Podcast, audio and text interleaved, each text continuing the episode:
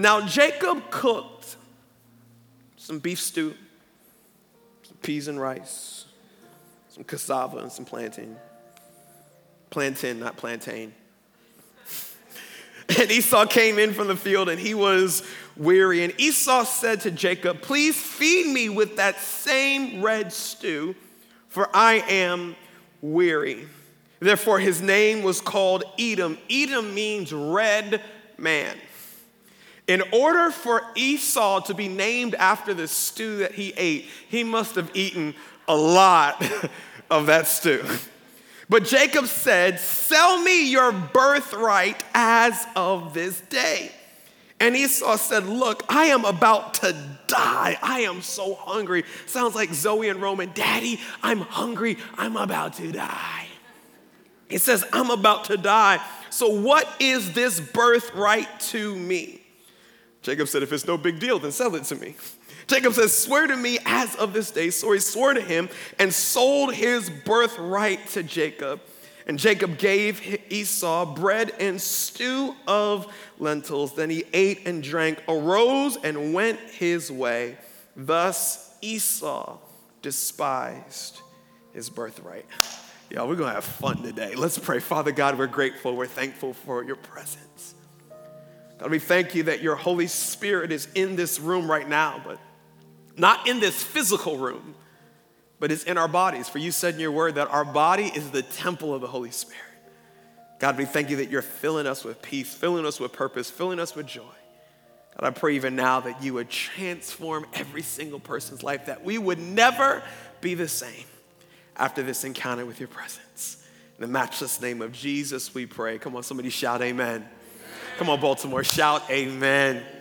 We are starting a brand new series today called Out of Order. Out of Order. I, I never forget, I was at the, the DMV, uh, which, if you are not familiar uh, with the DMV, it is a place of God. It, it, it is a place that, that God uses, a tool in the hand of Almighty God uh, to develop patience, to develop perseverance, um, to make sure that you are long suffering according to the, the gospel, where it says in Galatians 5 that, that Christians should suffer long at the DMV. It's somewhere, and it must be in the book of Hezekiah or whatever, maybe. But I, I was all ready for this day at the DMV. I kind of knew what I was getting myself into. I had a nice, long, thick book. I had my computer. I figured I could just write an entire message here in the DMV since I'm going to be here for my entire day. And I'm sitting there, and then all of a sudden, I hear this ruckus going on. This woman is yelling, she's screaming. I'm, I'm hearing bumps and bruises, and, and I'm thinking, oh my gosh, this is gonna be the day. Where is my phone? I'm gonna be famous off of this is the day that it is going down at the DMV, y'all. There is a fight that broke out at the DMV. I'm thinking someone reached across the table, grabbed that teller, and said, If you don't give me my driver's license or whatever it may be, I'm looking around for this fight, and when I finally find this fight, it wasn't a woman versus a woman. It wasn't a man versus a woman. It wasn't a man versus a man. It was a woman versus a vending machine. this lady was going kung fu panda on that Pepsi machine. I mean, she is elbowing it, dropping knees. She is, I mean, just going off on that. I felt bad for the vending machine. I don't know what that lady had been through. I don't know what burden she was carrying. Clearly, she missed the Freedom Conference that's coming up in a few weeks because she was carrying some things that God never intended. Y'all, they called security to drag this woman away. That must have been her last dollar. I don't know what happened, but as they dragged her away, I noticed this little sign on the vending machine that said, out of order. It's a rough day. Here's the problem when things are out of order they don't work. That was deep. Y'all, you're not writing. I told you it's gonna be great notes today. That, when things are out of order, they don't work. Boy, that's a revelation. No, seriously, something, duh. When something is out of order, when something's malfunctioning, it does not work. We get that. We understand that. When you put your key in the ignition of a car that's out of order and you start here, it won't work. When your refrigerator finally gives out, or whatever it may be, when something is out of order, it doesn't work. Watch this. No matter what we put into it, you could put every dollar bill that you have in your pocket it still won't produce. And, and, I like those vending machines that work, but they're broken. So you swipe your card or you put a dollar in, you hit for the M&Ms and it gives you some Reese's. it's one thing if it gives you nothing. It's completely different if what it gives you is not what you requested. Here's the problem. It's out of order, and if it's out of order, it won't work. It won't produce what it was designed to produce. The problem is so for so many of us when we when we're inputting into something and it's not producing what we're looking for it to produce, guess what we do? We try harder. We, we, we put more in, more effort. I just must not be trying hard enough. I must not be giving it my all. I must not be leaning. No, no, no, no. It is out of order. So watch this. When a marriage is out of order, it doesn't matter the effort that you put in. It will never produce the love, the support, the security that a marriage was designed to produce because it has to be in God's order. When your faith is out of order, it will never produce the peace, the purpose, the prosperity that God's word promises that faith produces because it is out of order when your gifts, when your talents, when your abilities are out of order, it will never produce the opportunities, the open doors, the income that your gifts and talents were designed to produce because it is out of order. Order matters.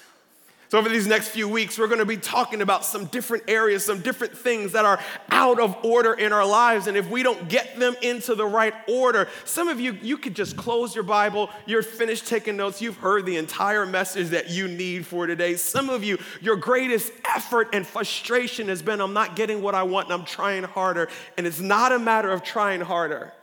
It's a matter of determining what is God's divine order for this area so that it can produce what it was designed to produce. But here's what the Bible says in Peter it says, I pray that everything around you may be a reflection of everything in you. I pray that you may prosper, that means to move forward in life, and be in health, Baltimore, as your soul prospers. Uh, for, for the sake of time, your soul's just your insides. I pray that your outsides look like your insides.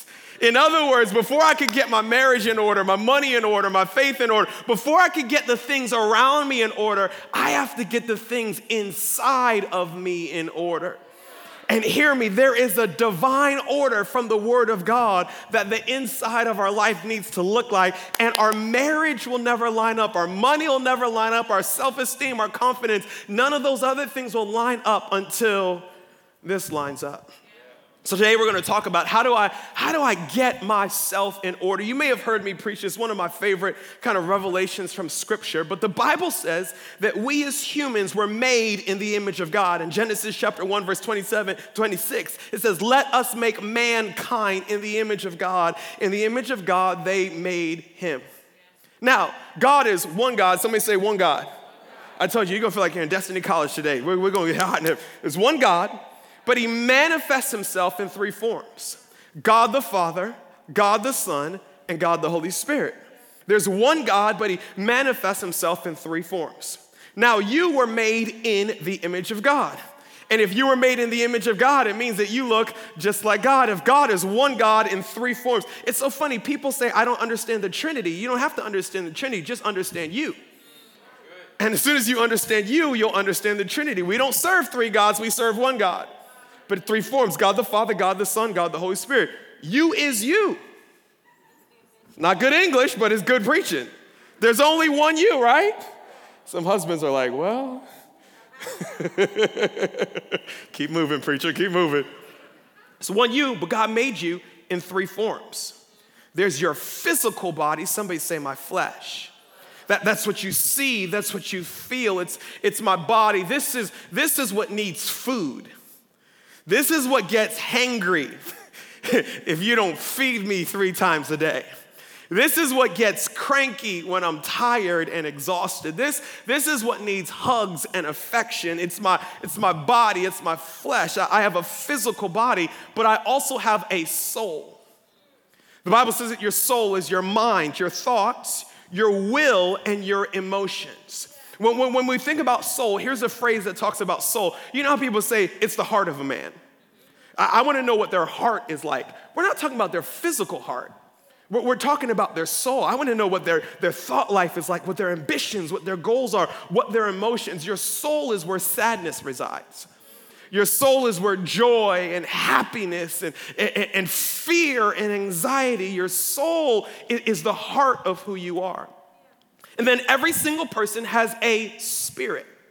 So you have a body, you have a soul, and you have a spirit. Hear me, your spirit is the real you. Your spirit is the essence of who you are. Your spirit, the Bible says, that is what lives on for all of eternity. It doesn't matter how saved you are, your flesh is gonna die. At some point, this is going back to the ground, and the Bible says God's gonna give you a new body. I always say when I get to heaven, my body is gonna be six foot four, 225 of jacked steel, and I'll never have to work out for it. Don't laugh. That's my dream, that's my vision. Don't burst my bubble. your flesh is gonna go. When you get to heaven, you'll still be you, but, but you'll have a renewed mind, a renewed heart, renewed emotions. But your spirit is what lives for all of eternity. Somebody says flesh, soul, and spirit. There's three parts of you. But here's the thing God designed your flesh and your soul and your spirit to be in a certain order.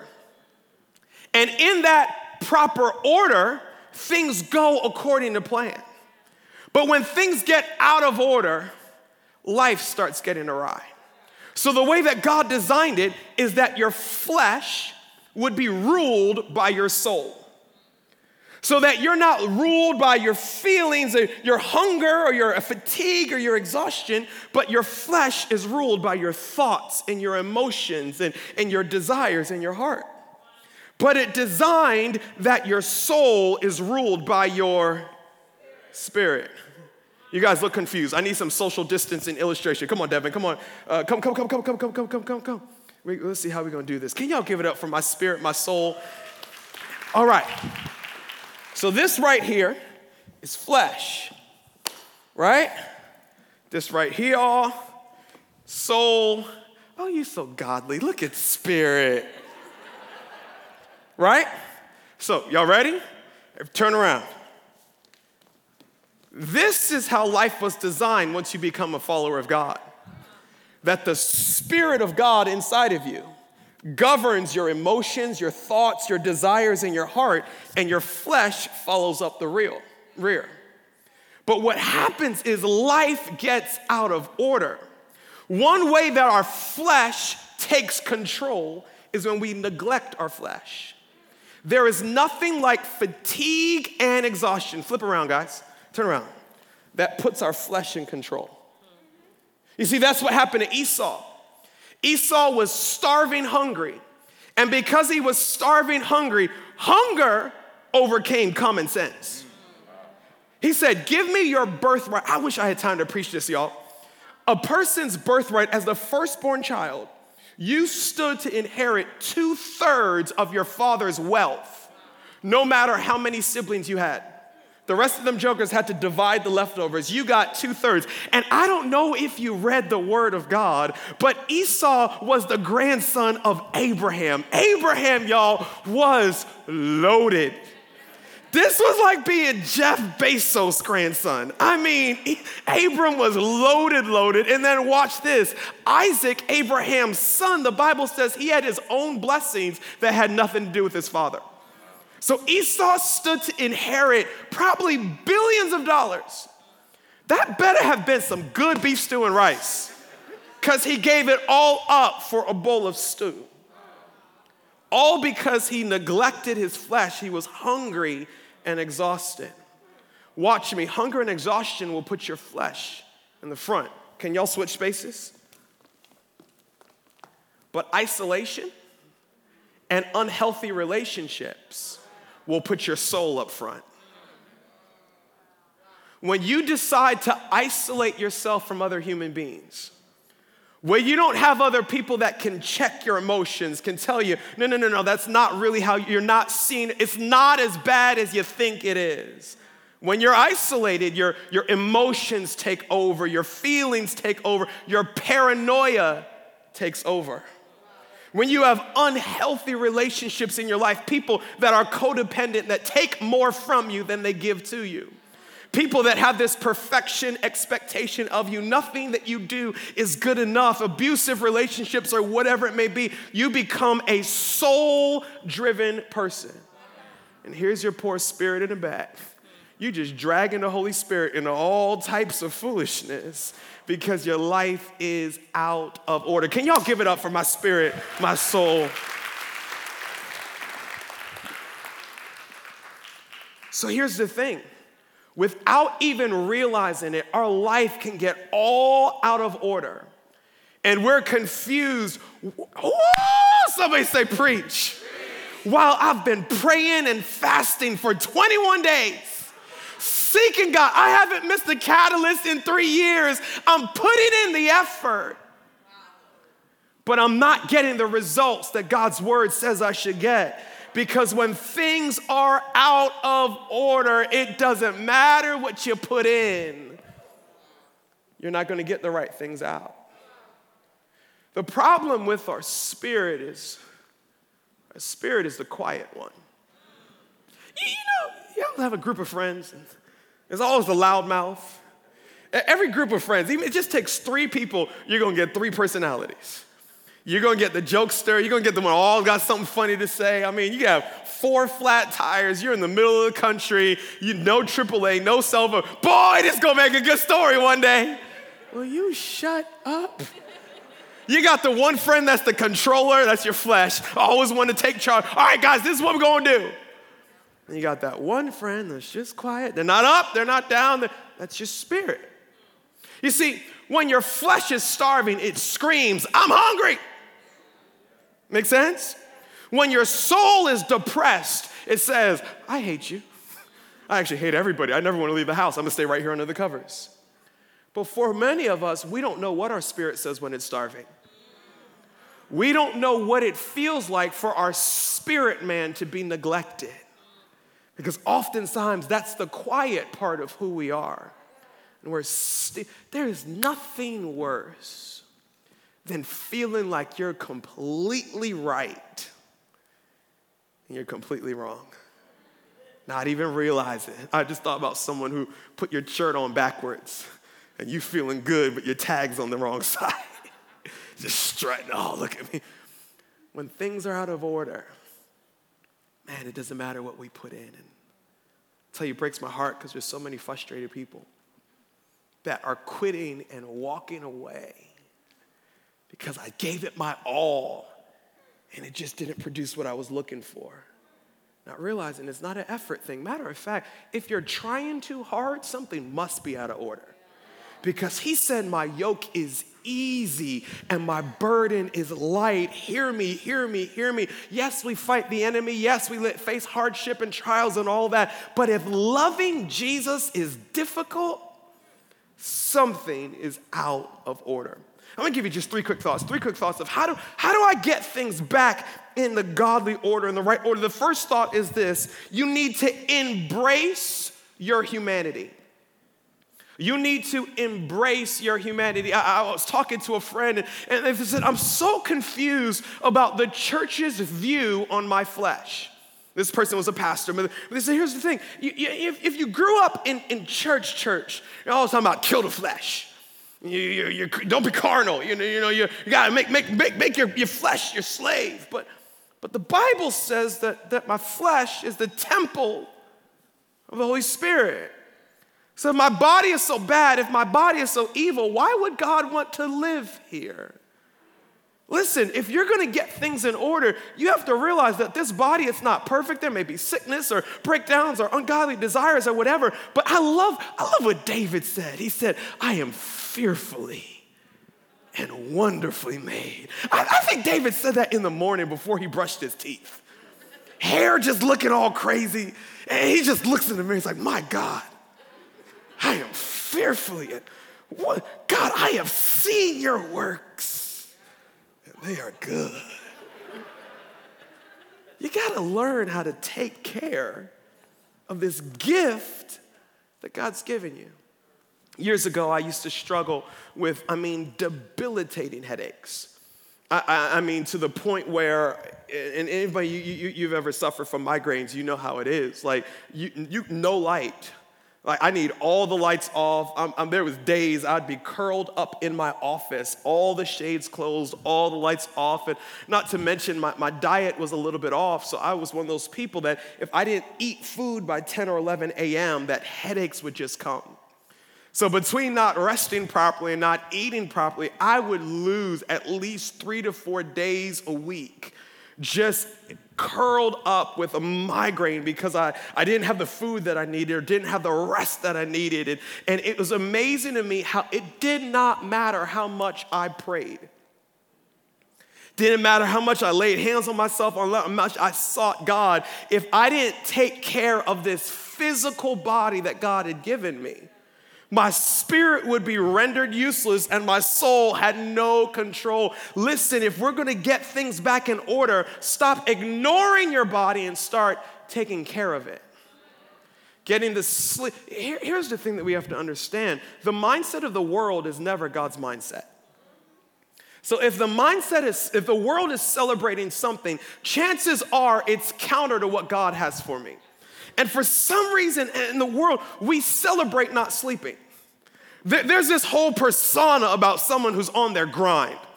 I'm on my grind. I'm built. I'm hustling. I'm, I'm building something. I don't have time to sleep. Sleep is for the weak. Sleep, sleep is for the poor. No, no, no, no, no. Sleep is for the godly. Because the Bible says that God blesses his children with sleep. Why would he bless me with something? Come on now, don't sleep in this message, but some of y'all need to understand the most godly thing you can do sometimes is go to sleep. It says that Esau was in this position where his flesh was controlling him. He was starving, hungry, and here's why because he went on a hunt that took a little bit longer than he thought it would. Esau was known for being a hunter. He was known for going out and, and killing animals and bringing them back and, and making an amazing meal. And I think on this day, Esau got a little bit arrogant where he thought I was just gonna go out, catch me a deer, catch me a buffalo, or whatever they hunted back then, and, and it'll only be a few hours, I'll drag it back, I'll be back by lunch. But for some reason, this day, what he was hunting was more elusive than he had planned for. And he said, I'll only be hunting for three hours, and three hours turned into six hours, six hours turned into 12 hours. I don't know if he spent the night out in the woods, but, but by the time he got back, it was longer than he thought it was. I'm having fun. Y'all having fun? Somebody say, Preach this. What are you hunting that's taken a little bit longer than you thought it was? And you've been telling yourself, I'll get some sleep when I I'll get my life back in order when I. I'll slow down when I, I'll, I'll, when, when I finally purchase that first house when I finally get that promotion, when my kids finally get to elementary school, when, when the business finally, what are you hunting that's taking you a little bit longer than you planned? And initially, you thought you had it under control, but because of the amount of time that it's taking, you're neglecting your rest. You're neglecting what I call the pace of grace. here's what blows my mind humans are the only ones that are shocked that our bodies are broken. The, the, Bible says this in 2 Corinthians chapter 4, verse 7. It says, This precious treasure, the light of God and the power that shines within us is held in some Tupperware, in a perishable container that is in our weak bodies. Everyone can see that the glorious power within must be from God and is not our own.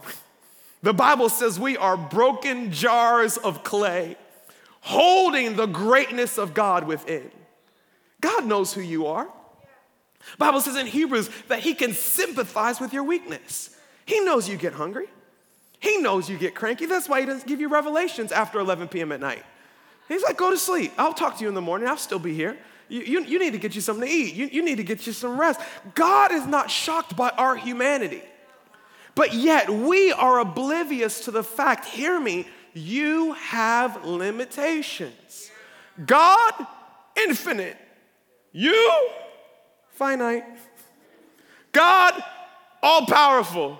You, you need charging daily. Some of us, we're like iPhones. We don't charge all the way anymore.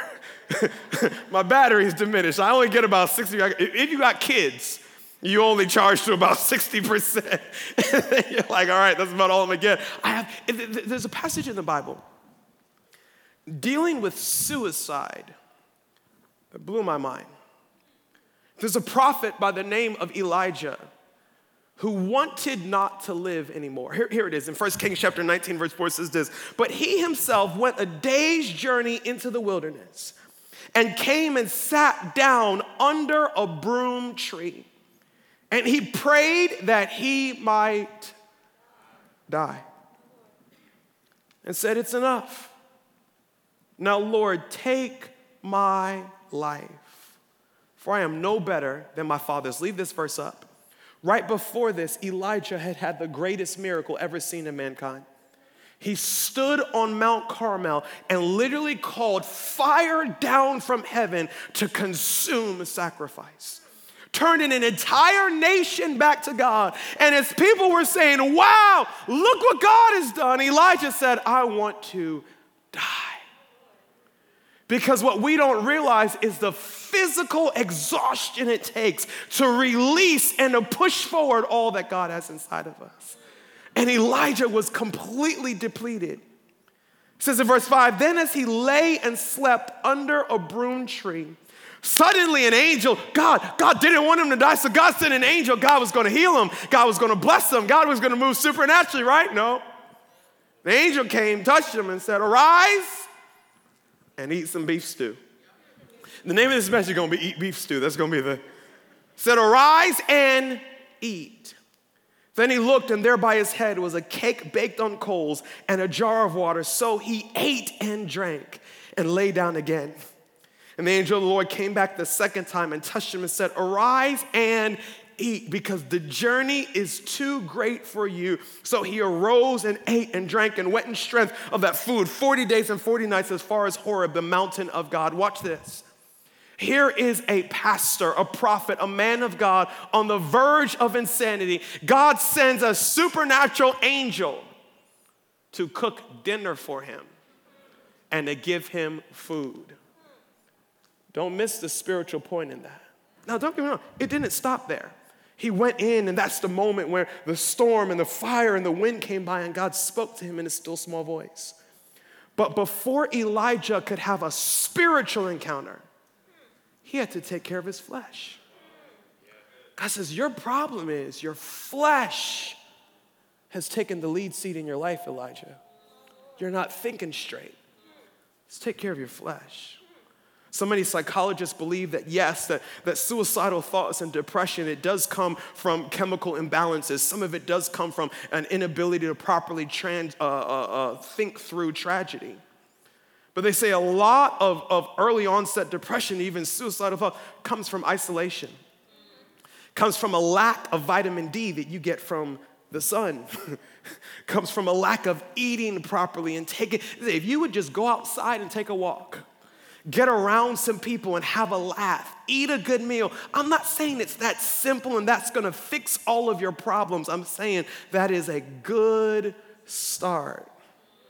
If exhaustion and fatigue causes my flesh to take a seat that doesn't belong to it, well, let me make sure that my flesh isn't exhausted and isn't fatigued.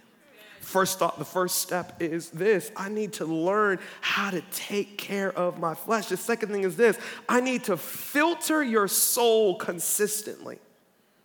How do I get my life back in the right order? Watch this. You don't just start screaming in tongues for three hours. Don't go on a 40 day fast. Watch this. Deal with the problems.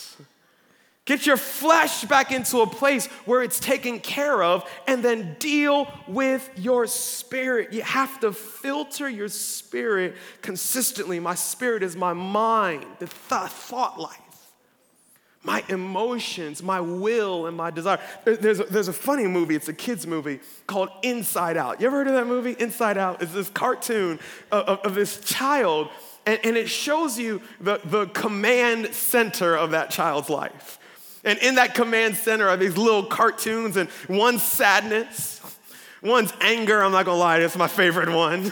One's disgust, one's happiness. And, and, and throughout the movie, these different little characters, they fight for control over the command center of that child. So, so, so they, they're not quite getting what they want. So there's disgust, and happiness tries to negotiate. And finally, anger says, Get out the way, I've got the controls. And he lights everything on fire. That's your soul. That's a biblical movie. That's your soul. And if you're not able to get your soul in order under the right direction, you're going to find yourself at a dangerous place where you're controlled by how you feel instead of the Spirit of God. This obviously was a very long summer for all of us because we spent most of it locked up in our house. And we're like tearing through the house, trying to figure out something to do with the kids just to keep them sane. Whose idea was it to work full time with all your children in the house? Hey, this, that had to have been the enemy. We're literally trying to figure out what are we going to do. So we went out and we bought one of those inflatable pools. You ever saw those pools? I mean, this thing was massive and it had the little pump in it. And, and we, we inflated it in the backyard and put water in it. Hey, we're going to the pool today, guys. They grab their shoes. Nope, don't need your shoes. Grab their backpack. Don't need. Daddy, where are we going? We're going outside. So we go out, we put water in there. I jumped in there with them. We're splashing around. We had the time of our life. It was like gallons and gallons, 10 feet wide. So I figured I'm not going to empty it out right now. We'll just leave it and we could swim tomorrow. Well, we wake up the next day and we look at the pool and there's leaves in the pool. There's some random sediment or dirt or whatever it may be. But they have a man that's leading. So we jump right back in. I mean, it's not that bad. I mean, wish I was lying. Their mom just found out need a little dirt to build your immune system, you know? we jump right back in there, had the greatest of time. The third day we wake up, we look, there's more leaves, there's more dirt, and we, we ain't jumping the second day. I'm like, no, please. Somebody take that man's kids. But here's what we found water that was perfectly clean one day. All we did was leave it. We didn't dump anything in it. We didn't trash it. We didn't misuse it. We just left it. And by leaving it for 12 hours, the, the, the bugs, the, the dirt, the leaves, the fear, the worry, the anxiety, the paranoia, the anger, the bit, the things of life that just filled through no wrongdoing of Zoe or Roman. It was just natural life. If we could just understand that our soul just picks stuff up. You, you don't have to live a wretched life. You don't have to go the wrong places. You don't have to have the wrong conversations. You just have to live in this world. And you're gonna find something that pours greed inside of you. You're gonna find something that puts fear and anxiety and worry inside of you you're gonna find something that gives you a mindset that is not the mindset of Christ. Here's the problem we've had a lifetime of receiving the, receiving the elements of life, but for many of us, a short season of filtering those things out. And if we're not intentional about saying, okay, what have I picked up? Let me run it. Real pools have a filter. Real pools, you can leave them out all day long, and it's constantly running that water through a filter that's catching all of the elements and making sure what's pure stays in and what's contaminated gets pulled out. If only we had a filter to run every thought, every ambition, every goal, every cultural perception through, and that we can keep what's pure and trash what's toxic. So I'm around a world that's constantly like, get wealthy, get wealthy, get wealthy. So you can have more, more, more, more, more. And if I don't filter that through God's word, whoa, can I preach? I'm gonna begin to think that wealth is evil. I'm broken, I'm godly. No, you don't read your Bible. God says He wants you to have more than enough, not that you can get more stuff, so that you can be more generous. Poverty is not the antidote to greed, generosity is. It's not I need more, it's I need to give more because the more that I give, the less stuff has me. I can have stuff, but stuff can never have me, and I keep it from having me by being a generous person. All this fear and anxiety that comes, what do I need just to pretend like it's not real? No, I need faith, thank you, and hope and the wisdom of God. I need it, the Bible says to be prudent to be wise. Don't just go jumping off of cliffs. People ask, Pastor, would you ever go skydiving? Yes, if the plane was on fire and it was going down.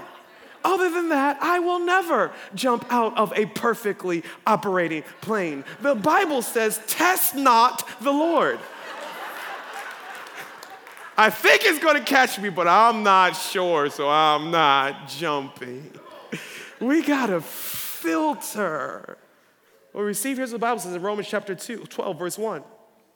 And also, dear brothers and sisters, I plead with you to give your bodies to God all. He, for all he has done for you, let them be a living and a holy sacrifice. This is the kind he will find acceptable. This is truly the way to worship him. Don't copy the behaviors and the customs of this world. If you have a Bible, underline that. I don't believe in tattoos, maybe I do, but if you're thinking about one, that ain't a bad one. Don't copy the behaviors and customs of ungodly people, but let God transform you into a person, new person. Watch this by changing the way that you think. Y'all, transformation doesn't come from the laying on of the hand of the man of God. transformation doesn't come from the baptism of the Holy Spirit. You need the Holy Ghost. But if he's still filtered through a carnal way of thinking, you're not gonna see the best that God has for you. It says He transform you by changing the way that you think. Then you learn to know God's will for you, which is good and pleasing. And I'm having a lot more fun than you guys are. You know why a lot of atheists and agnostics and people like that can't accept God? Because they're trying to wrap their mind around God. You don't accept God in your soul.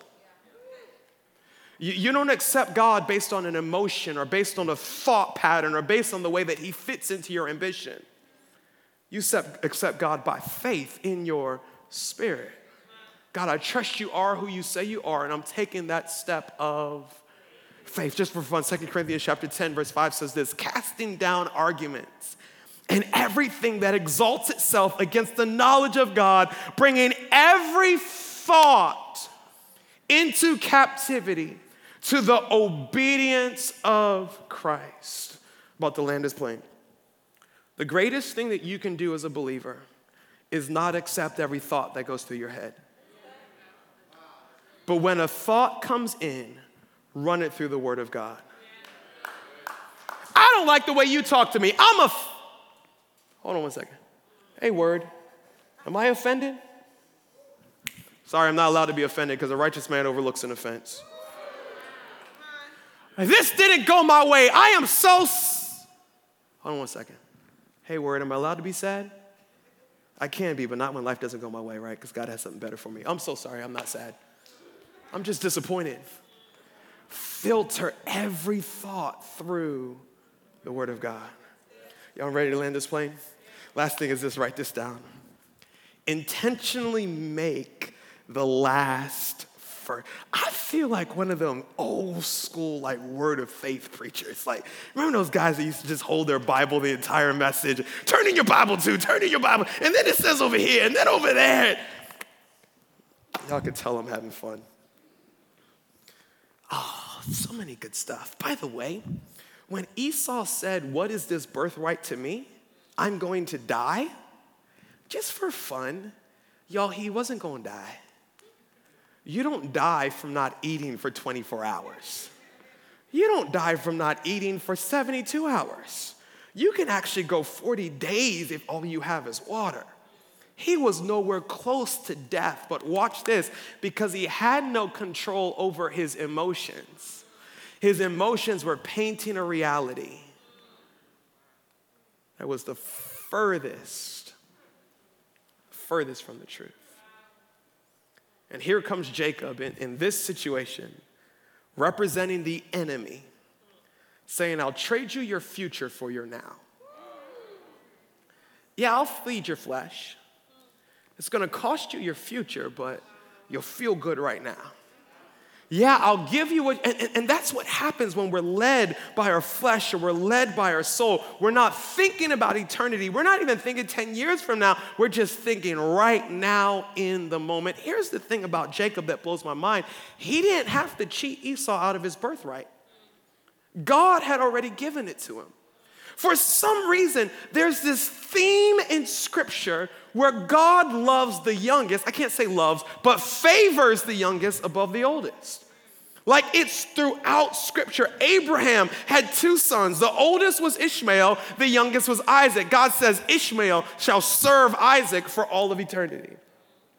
You come to the next sons. Then you have Jacob and Esau, and God says, Jacob is blessed. He's the one that's going to rule over his older brother Esau. God had already favored Jacob. Esau, being the oldest, he was already going to serve his brother.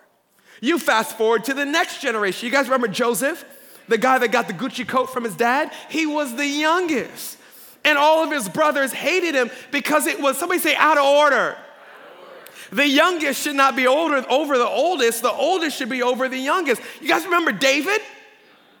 David was the youngest of his family, but God says, No, he is going to be the king. I've despised his older brothers, but I, there is some theme in scripture that the youngest is favored over the oldest. Matter of fact, God brings that same theme between Adam and Jesus. In 1 Corinthians chapter 15, verse 45, it says this, and so it is written, the first man, Adam, became a living being. But the last Adam, that's a term for Jesus. Jesus is considered the last Adam. Why? Adam is the origin of life. Adam was the origin of natural life. Jesus was the origin of eternal life. It says the first Adam became a living being, the last Adam became a life giving spirit. You ever heard the phrase, the first shall be last and the last shall? This theme throughout Scripture that the youngest shall rule over the oldest. Somebody say, I'm three parts I'm body, I'm soul, and I'm spirit. Which part of you is oldest?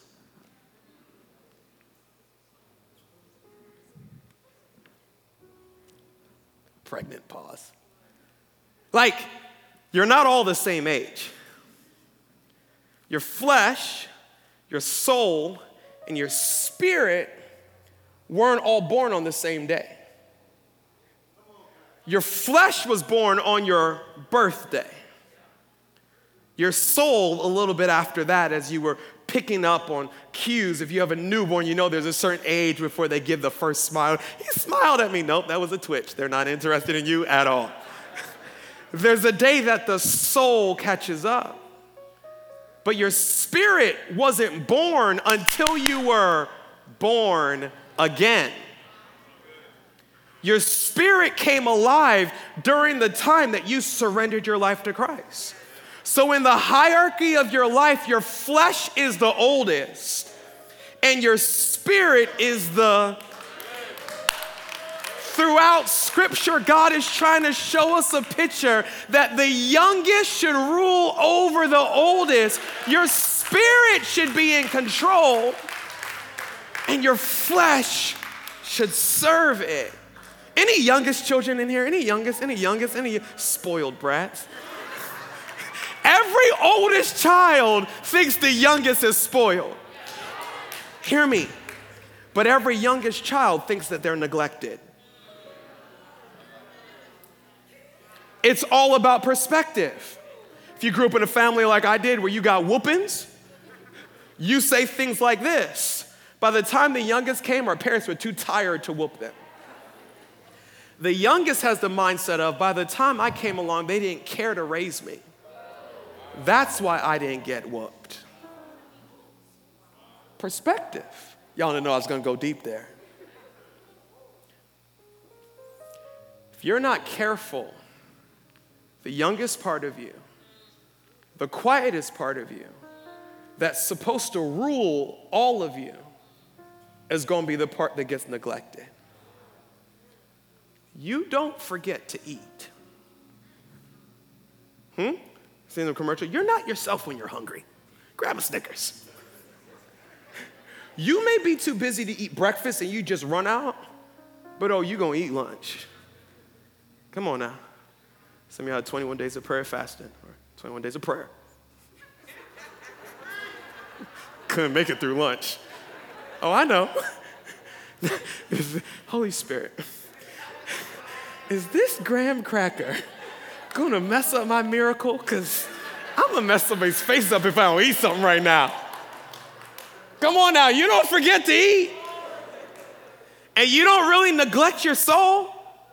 You know when you're not happy, you know when you're sad, you know when you need a vacation, you, you know. That's one of the reasons why this whole pandemic thing has been so miserable because we haven't been able to vacation and replenish our soul. But how many of us go weeks not even thinking about our spirit? Spirit, are you hungry? Are you neglected? Do you need attention?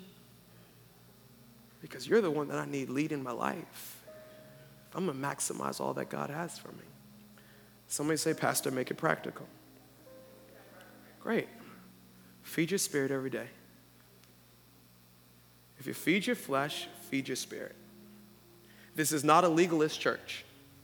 If it were, though, I'd say feed your spirit before you feed your flesh. What does that mean?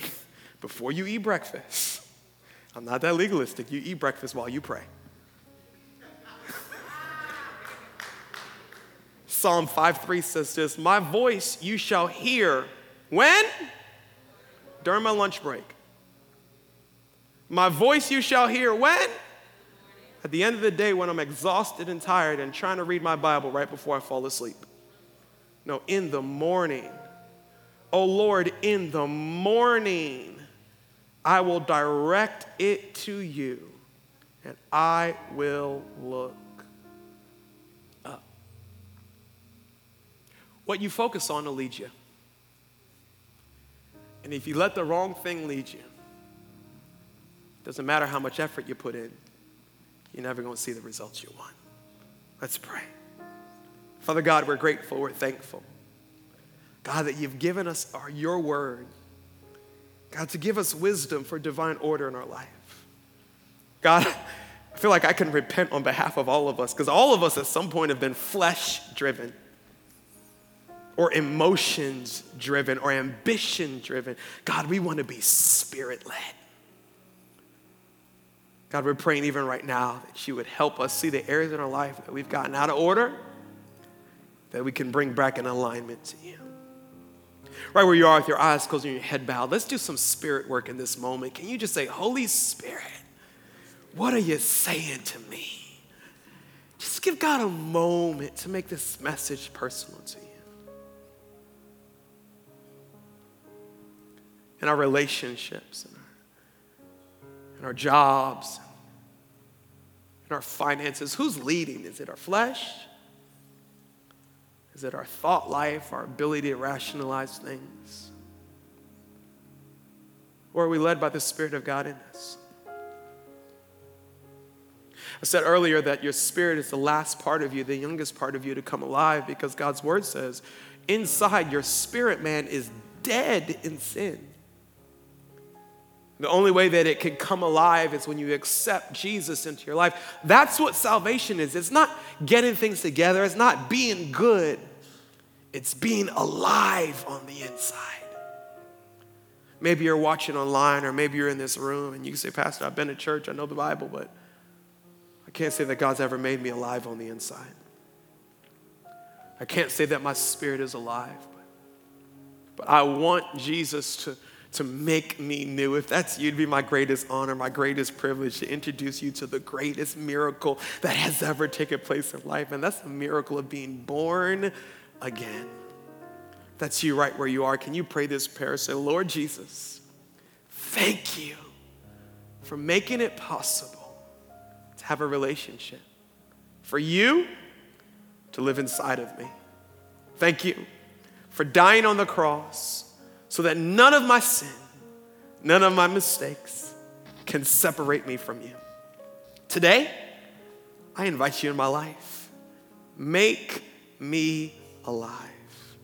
I declare that you're my Lord, you're my Savior. Use me for your glory.